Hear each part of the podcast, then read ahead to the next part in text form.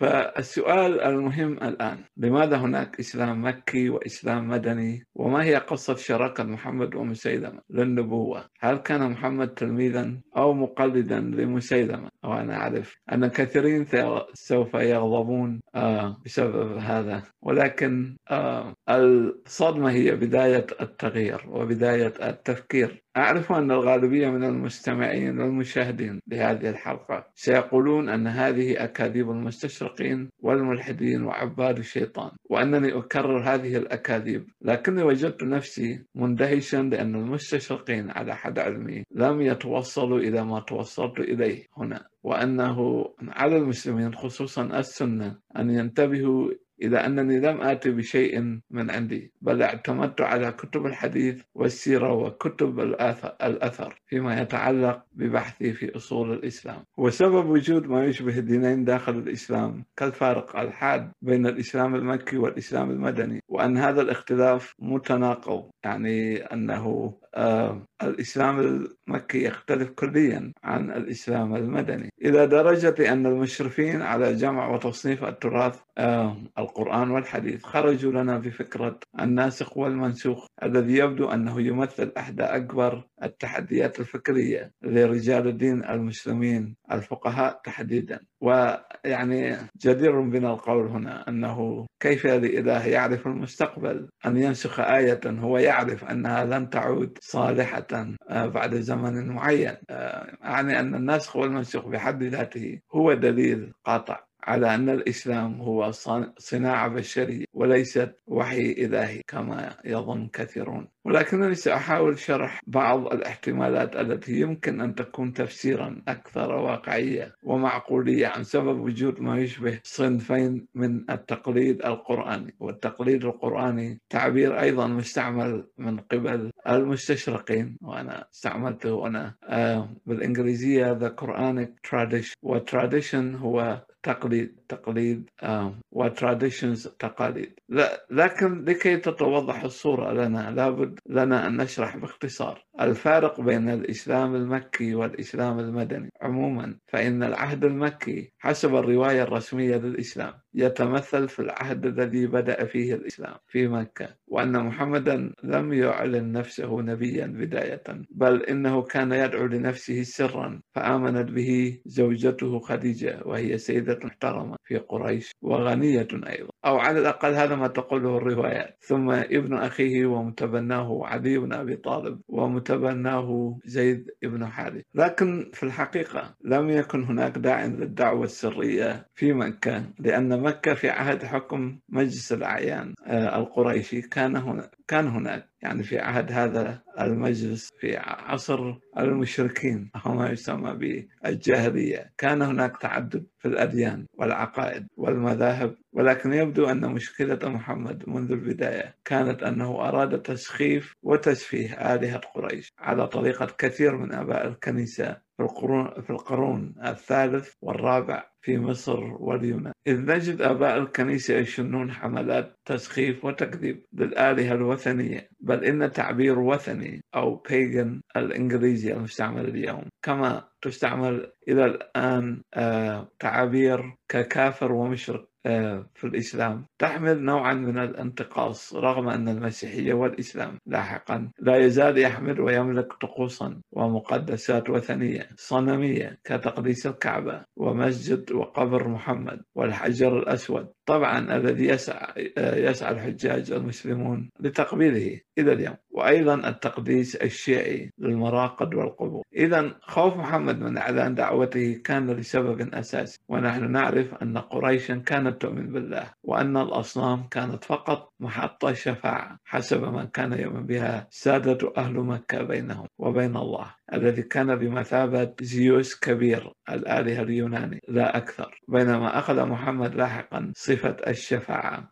هذه وأعلنها لنفسه. كذلك فإن العهد المكي يمثل عهد ضعف محمد وافتقاره للقوة السياسية وهو لم يكن هناك سوى قائد روحي لأتباعه وهو ما تغير في المدينة حسب الروايات التي نقلها ابن إسحاق الذي يكاد يكون الراوي الأوحد والوحيد. للسيرة. والفارق بين المرحلة المدنية والمكية هو أن محمدا كأنما أصبح إلى جانب كونه نبيا قائدا لجيوش وإداريا مع ملاحظة أنه كان سياسيا ناجحا بمقاييس العصر الذي عاش فيه. الاختلاف بين محمد المكي ومحمد المدني هو كاختلاف يسوع عيسى الذي ترونه هنا في هذه الصورة عن موسى الذي ترون صورة له هنا أيضا. آه، وهذا من روائع الفن الأوروبي. طبعا أو بعبارة أخرى كأنهما نبيان مختلفان. يعني أن محمد في مكة يبدو وكأنه نبي يختلف كليا عن محمد المدني. طبعا هناك مفاجأة عزيزي المشاهد والمستمع وهي أن محمدا لم يكن النبي الوحيد في الجزيرة العربية. فقد كان هناك مسيلمة ابن حبيب الحنفي في نجد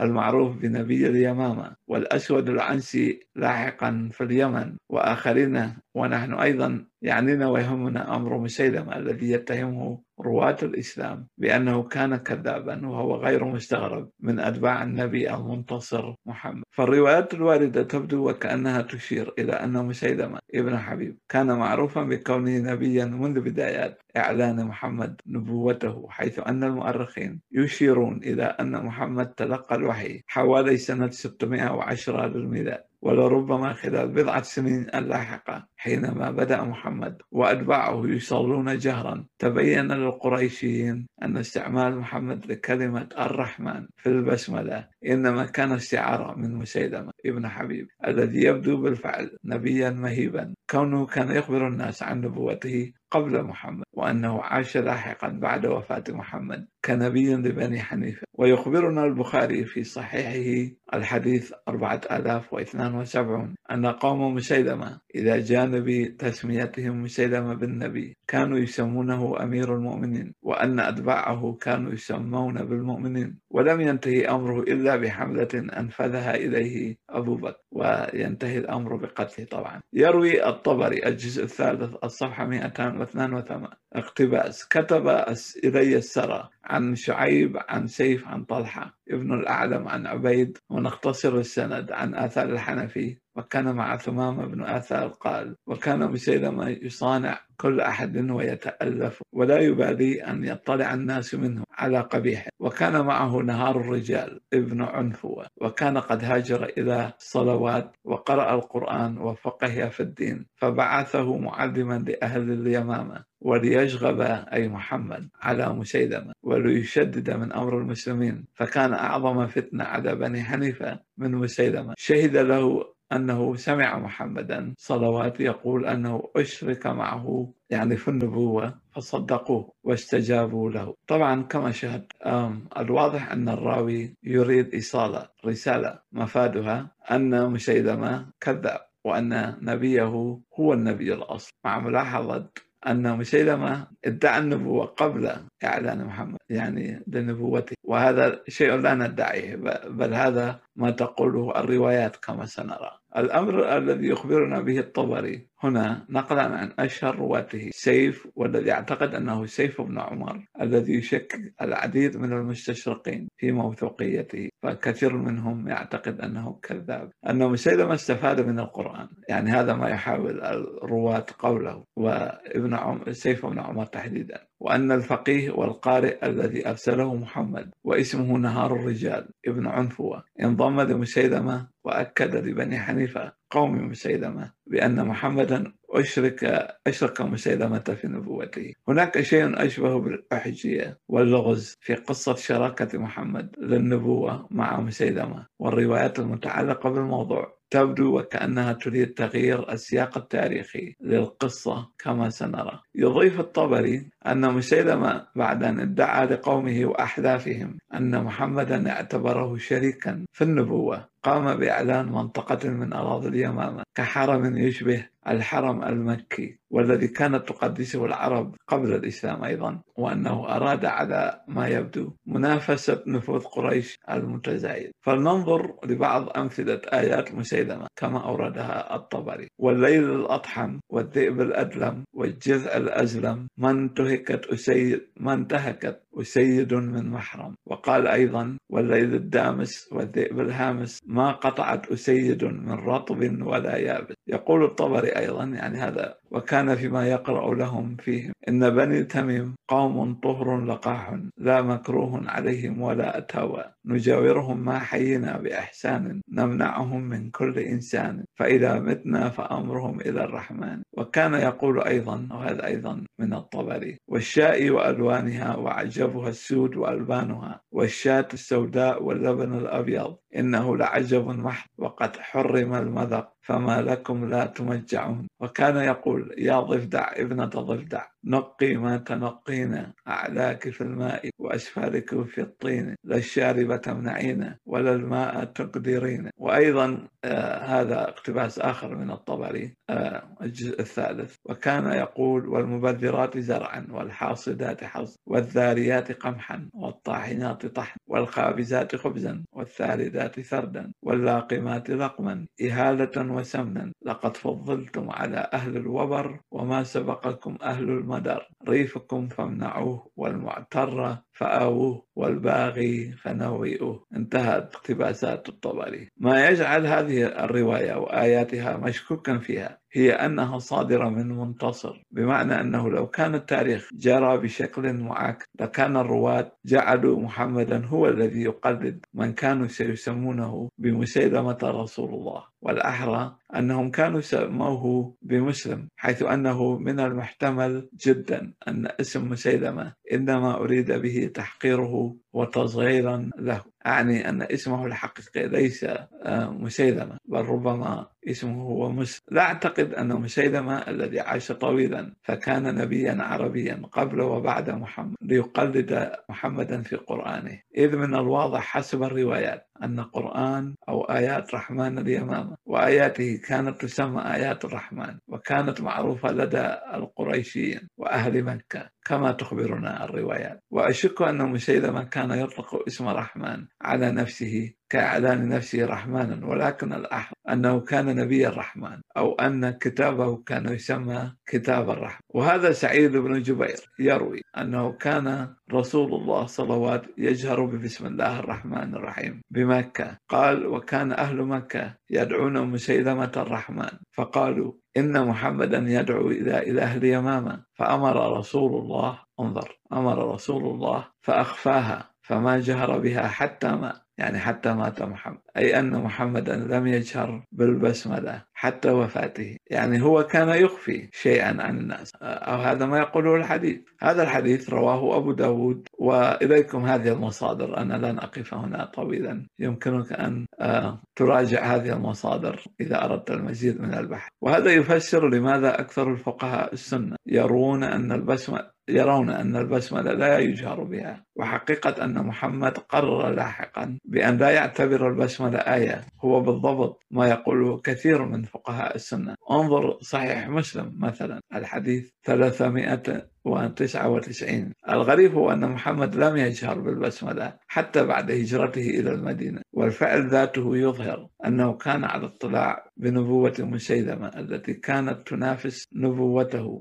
أو لربما العلاقة بينهما كانت علاقة حميمة. وقام الرواة بتحوير القصة إلى قصة عداء. يقول العين في فتح البخاري في فتح الباري في شرح البخاري. الجزء الخامس صفحة 291 وقال الحازمي في الناسخ والمنسوخ أن أحاديث الجهر وإن صحت فهي منسوخة بما أخبرنا وساق من طريق أبي داود. عن أبي عن سعيد بن جبير قال كان رسول الله صلوات يجهر ببسم الله الرحمن الرحيم بمكة. قال وكان أهل مكة يدعون مسيلمة الرحمن. وقالوا إن محمدا يدعو له اليمامة. فأمر رسول الله صلوات فأخفاها. فما جهر بها حتى مات. يقول العيني فإن قلت هذا مرسل قلت نعم ولكن يتقوى بفعل الخلفاء. الراشدين لأنهم كانوا أعرف بأواخر الأمور. نهاية الاقتباس. حقيقة تاريخية هي أن أتباع النبي مسيلمة الذي هو تصغير اسم مسلم للتحقير على الأرجح. كان له كان لهم وجود حتى بعد مقتله وأن نبوته لم يتم القضاء عليها إلا بالإرهاب وقطع الرؤوس. ومن شك تم الشك فيهم يعني تم اضطهادهم وإرهابهم ترك دين مسيلمة. لكن قبل أن نأتي على حقيقة أن دين ونبوة مسيلمة كان لها استمرار حتى في خلافة عثمان بن عفان. المثير هو أن الروايات الإسلامية تكرر على فكرة أن مسيلمة بن حبيب كان يلح على محمد في أن يكون شريكه في النبوة. نموذج لأحاديث سعي مسيلمة لشراكة النبوة مع محمد. عن ابن عباس ورواه البخاري رقم الحديث 3620 قدم مسيلمة الكذاب. شوف يعني والراوي ليس محايدا فهو يقول الكذاب آه، قدم مسيلمة الكذاب على عهد رسول الله صلوات فجعل يقول إن جعل لي محمد الأمر من بعده تبعته وقدمها في في بشر كثير من قومه. آه، فأقبل إليه رسول الله صلوات ومعه ثابت بن قيس بن الشماس وفي يد رسول الله صلوات قطعة جريد حتى وقف على مسيلمة في أصحابه. فقال لو سألتني هذه القطعة ما أعطيتكها ولن تغدو أمر الله. ولن تعدو أمر الله فيك. ولئن أدبرت ليعقرنك الله. وإني لأراك الذي أريد فيك ما رأيت. فأخبرني أبو هريرة أن رسول الله صلوات قال بينما أنا نائم رأيت في يدي سوارين من ذهب فأهمني شأنهما فلوح إلي في المنام. أن أنفخهما فنفختهما فطارا فأولتهما كذابين يخرجان بعدي. فكان أحدهما العنسي والآخر مسيلمة الكذاب صاحب اليمن نهاية الاقتباس والسؤال هنا لماذا يريد مسيلمة الشراكة في النبوة بدلا من أن يعلن نفسه نبيا خاتم للأنبياء؟ كما فعل محمد لاحقا. والتناقض الآخر الذي هو السبب يجعلني أعتقد أن هذا الحديث موضوع هو أن مسيلمة كان بالفعل معروفا بنبي اليمامة حتى قبل أن يعلن محمد نبوته. ولربما أن مسيلمة ولد حوالي سنة 533 ميلادية ومحمد أعلن نبوته حوالي سنة 613 للميلاد ومحمد مولود حوالي سنة 572 ميلادية. وبالتالي لا معنى لتأويل هذه الرؤية وكونه ذهب إلى المدينة والتقى بمحمد. يبدو بعيد الاحتمال أيضا إذ ليس من المعقول أن يذهب إليه دون أن يخشى على نفسه القتل إلا إذا كانا صديقين وحليفين فالقصة عندها ستختلف. الأرجح أن أبي هريرة اخترع هذه الرواية كعادته كما نجد أن هذه الرواية تتناقض مع رواية أخرى تفيد بأن محمدا لم يلتقي بمسيلمة حينما جاء مع وافد بني حنيفة وبقي مسيلمة يحرس جمال قومه. إليك هذه الرواية عن راوي السيرة الوحيد عن محمد بن إسحاق. والذي يشكك السنة طبعا أيضا في موثوقيته حيث أنهم يشتبهون في أنه الشيعي. عن محمد بن إسحاق قال أنه أي مسيلمة قدم مع وفد قومه وأنهم تركوه في رحالهم يحفظها لهم وذكروه لرسول الله صلوات وأخذوا منه جائزته وأنه قال لهم أنه ليس بشرك وأن مسيلمة لما ادعى أنه أشرك في النبوة مع رسول الله صلوات احتج بهذه المقالة. منقول عن ابن حجر العسقلاني أيضا توفي سنة 852 في فتح الباري. وتستطيع مراجعة المصدر. طبعا تناقض الروايتين واضح. إذ أن بقاء مسيلمة ليحفظ رحال قومه يوحي وكأنه كان شخصا عديم الأهمية بين قومه. يشبه حالة محمد حينما أخذه عمرو وهو فتى يافع فتى يافع إلى الشام. ورآه بعض القساوسة. وهذا يناقض التقليد والموروث الذي يخبرنا أن مسيلمة كان نبيا معروفا قبل أن يعلن محمد نبوته. كذلك فإن الراوي ابن إسحاق يظهر وكأن محمدا لمح إلى أن مسيلمة ليس بشر وأن هذا بدا مديحا لمسيلمة وعلى العموم فإن هاتين الروايتين تحتملان الوضع والاختراع للأسباب التي أوردناها. كذلك فإن الرواة حاولوا كما يظهر مما نقله محمد بن جرير الطبري في تاريخه وآخرون. أن يظهروا مسيلمة في أسوأ صورة ممكنة. ليس عن وصفه الجسدي فحسب وكونه قصير القامة أصفر اللون فقط بل ورواية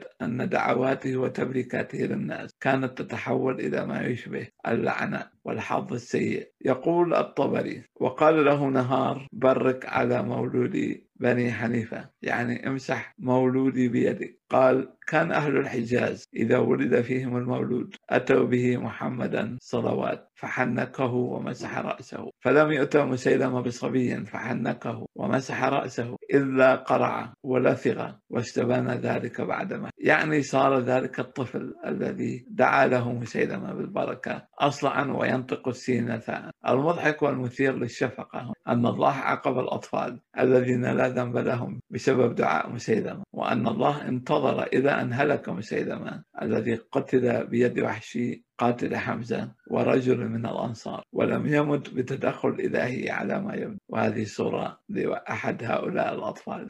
اقتباس آخر. أن مسيلمة كتب إلى النبي صلوات. بسم الله الرحمن الرحيم. من مسيلمة رسول الله إلى محمد رسول الله. سلام عليك. أما بعد فإني قد أشركت في الأمر بعدك. فلك المدر ولي الوبر. ولكن قريشا قوم يعتدون. فكتب إليه رسول الله صلوات. بسم الله الرحمن الرحيم. من محمد إلى مسيلمة الكذاب سلام على من اتبع الهدى. أما بعد فإن الأرض لله يورثها من يشاء من عباده والعاقبة للمتقين منقول عن الكثير في البداية والنهاية. وينقله البوصيري أيضا وهذه مصادر أخرى. وفي رواية ابن حجر وشهد الرجلان يعني الرسولان الذين بعث مسيلمة معهما رسالته أن محمدا رسول الله صلوات. وقال أن مسيلمة لا ينكر ذلك إذا أنه قد أشرك مع كفر وأحدثت إليه نبوة مع نبوتك نهاية الاقتباس. وهذه مصادر هذا الحديث بالكامل يمكنك مراجعته لمن أراد المزيد من البحث. النقاط الرئيسية التي يتفق هؤلاء الرواة حولها يعني في هذه الرواية الأخيرة التي أتينا عليها. أولا أن مسيلمة بعث رسالة إلى محمد يحملها شخصان اثنان. ثانيا أن محمدا سألهما ما يعتقدان فأجابا بأنهما يؤمنان بنبوة محمد لكنهما يؤمنان أيضا بأن مسيلمة شريك لمحمد. في النبوة. وفي رواية الهيثمي أن محمد أراد بالفعل قتل رسولي مسيلمة وهما ابن سلعاف وابن النواح. غير أن الراوي وبر بن مشهر الحنفي يقول أنه كان من بين الرسل الذين بعثهم مسيلمة وأنه أقر بنبوة محمد فلم يهم بقتله. وأن أحد أصحاب محمد شفع للرسولين يعني ابن سلعة وابن النواحة فأطلق محمد سراحهم. ثالثا أن محمد قال لهما أنه لولا أن الرسل والمبعوثين يعني الذين يبعثهم الملوك أو يعني كل ذي شخص ذي أهمية لا تقتل لضربت عنقك. يعني شوف الفرق بين نبوة مسيلمة ونبوة محمد. ولكن أعتقد أنه من المحتمل جدا أن هذا يعني أن محمد الذي يبدو كإرهابي هو من صناعة الرواة ومن صناعة سياسي قريش. محتمل جدا. ثم تأتي رواية أخرى رويت أيضا باختلاف لفظي. تخبرنا أن أحد هذين الرسولين سيكتشف عن يكتشف عنه في عصر خلافة عثمان بن عفان لاحقا أنه كان لا يزال يدعو الناس إلى مسيلمة. وقراءته وكأن مسيلمة كان يسمي كتابه أيضا قراءة من القرآن. والجدير بالاهتمام هنا أن مسيلمة يبدو أنه كان على اطلاع بالتوراة والإنجيل. آه، وإرساله لرجلين إلى محمد. يوحي بأنه اتبع تقليدا تبشيريا مسيحيا. لا يزال متبعا إلى اليوم في الكنائس المسيحية. بينما رواية الهيثمي الآنفة الذكر تناقض هذا الاستنتاج. يبدو لي أن العلاقة بين محمد ومسيلمة لم تكن عدائية كما يزعم رواة الحديث. والجدير أيضا بالملاحظة أنه لم تكن هناك مواجهة عسكرية بين هذين النبيين وهو ما يحتمل حقيقة أن محمدا ومسيلمة كانا بالفعل يعتبر يعتبران بعضهما البعض شركاء في رسالة واحدة. غير أنه ليس من المستبعد أن صراع القبائل بين قريش وحلفائها وبني حنيفة وحلفائهم غير من هذا الموقف ومجيء أبو بكر إلى الحكم هو الذي أوقد نيران الحرب. ولهذا نجد أن الطبري وسائر رواة السنن يخبروننا عن صنفين من أعداء خلافة أبي بكر وهم المرتدون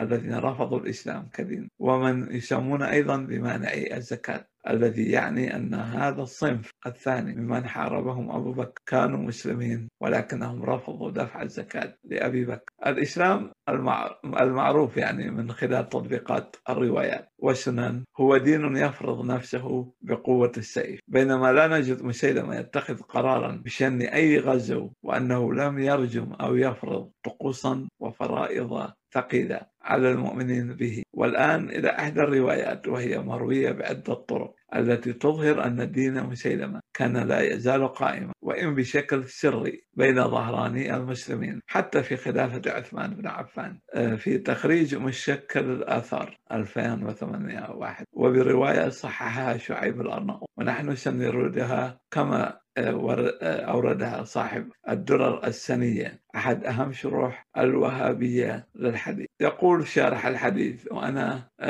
اخترت هذا الشرح لأنه مفيد لمن يريد قراءته كان مسيلمة الكذاب لعنه الله. قد ادعى النبوة وأنه يوحى إليه وأول ما ظهر أمره كان في عهد النبي صلوات. ثم حاربه أبو بكر في جملة الحروب التي كانت في عهده حتى قتله وحشي بن حرب في معركة اليمن. وفي هذا الحديث يقول ابن معيز السعدي خرجت أسقي فرسا لي بالسحر. فمررت على مسجد من مساجد بني حنيفة وكان بالكوفة وهي بلدة من بلاد العراق. فسمعتهم يشهدون أن مسيلمة رسول الله يدعون لمسيلمة بالرسالة فرجعت إلى عبد الله بن عبد الله بن مسعود فذكرت له أمرهم. أخبره بفعلهم ودعوته. فبعث الشرط وهو جمع شرطة وشرطي وهم أعوان السلطان لتتبع أحوال الناس وحفظهم والإقامة الحدود. طبعا يعني عند الوهابية الناس هم مجرد حمير وب يعني أشبه بالماعز والقطيع يعني. فأخذوهم فجيء بهم إليه فتابوا ورجعوا عما قالوه وقالوا لا نعود بمعنى أنه بمعنى أنه استتابهم وطلب منهم الرجوع إلى الإسلام. فتابوا ورجعوا يعني رجعوا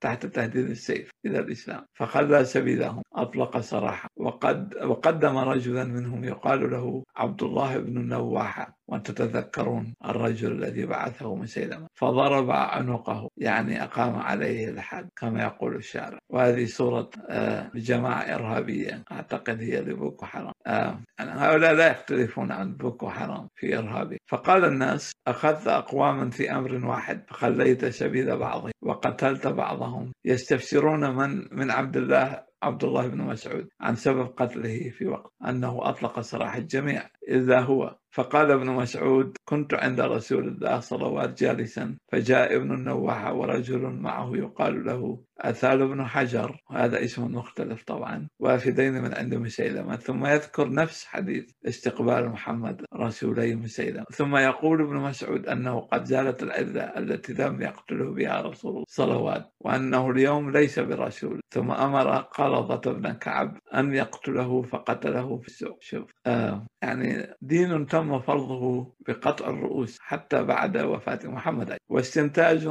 ختامي هنا حتى ننهي البحث. كما يبدو بما سبق أعداءه تشكل قصة نبوة مسيلمة بن حبيب الحنفي واحدة من أكثر الألغاز التي تم إهمالها حتى من قبل المستشرقين وعلاقته بظهور الإسلام مع ملاحظة التشابه بين اسم الفرد المنتمي لدين محمد باسم مسلم واسم النبي الكذاب مسيلمة الذي هو على الأرجح اسم تصغير وتحقير لاسم مسلم أو مسلمة. من الممكن جدا أن الحدث الأصلي كان وجود علاقة صداقة حميمة بين محمد ومسيلمة وأنه بسبب خلاف سياسي كمحاولة قريش فرض أتاوى تحت شعار الزكاة. دفعت أبا بكر نحو مجابهة مسيلمة ومجتمع المؤمنين الخاص به. كذلك يستغرب كثيرون. لماذا لم يوصي محمد بالخلافة؟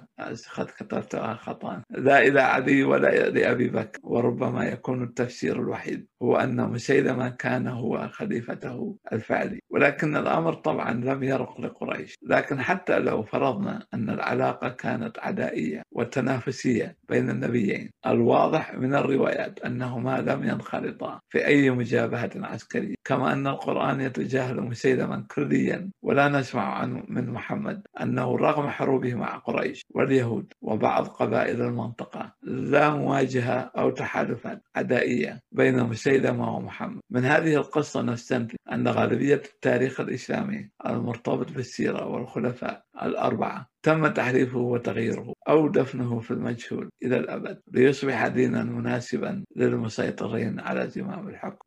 اشترك في القناة واعمل لايك وإلى لقاء آخر.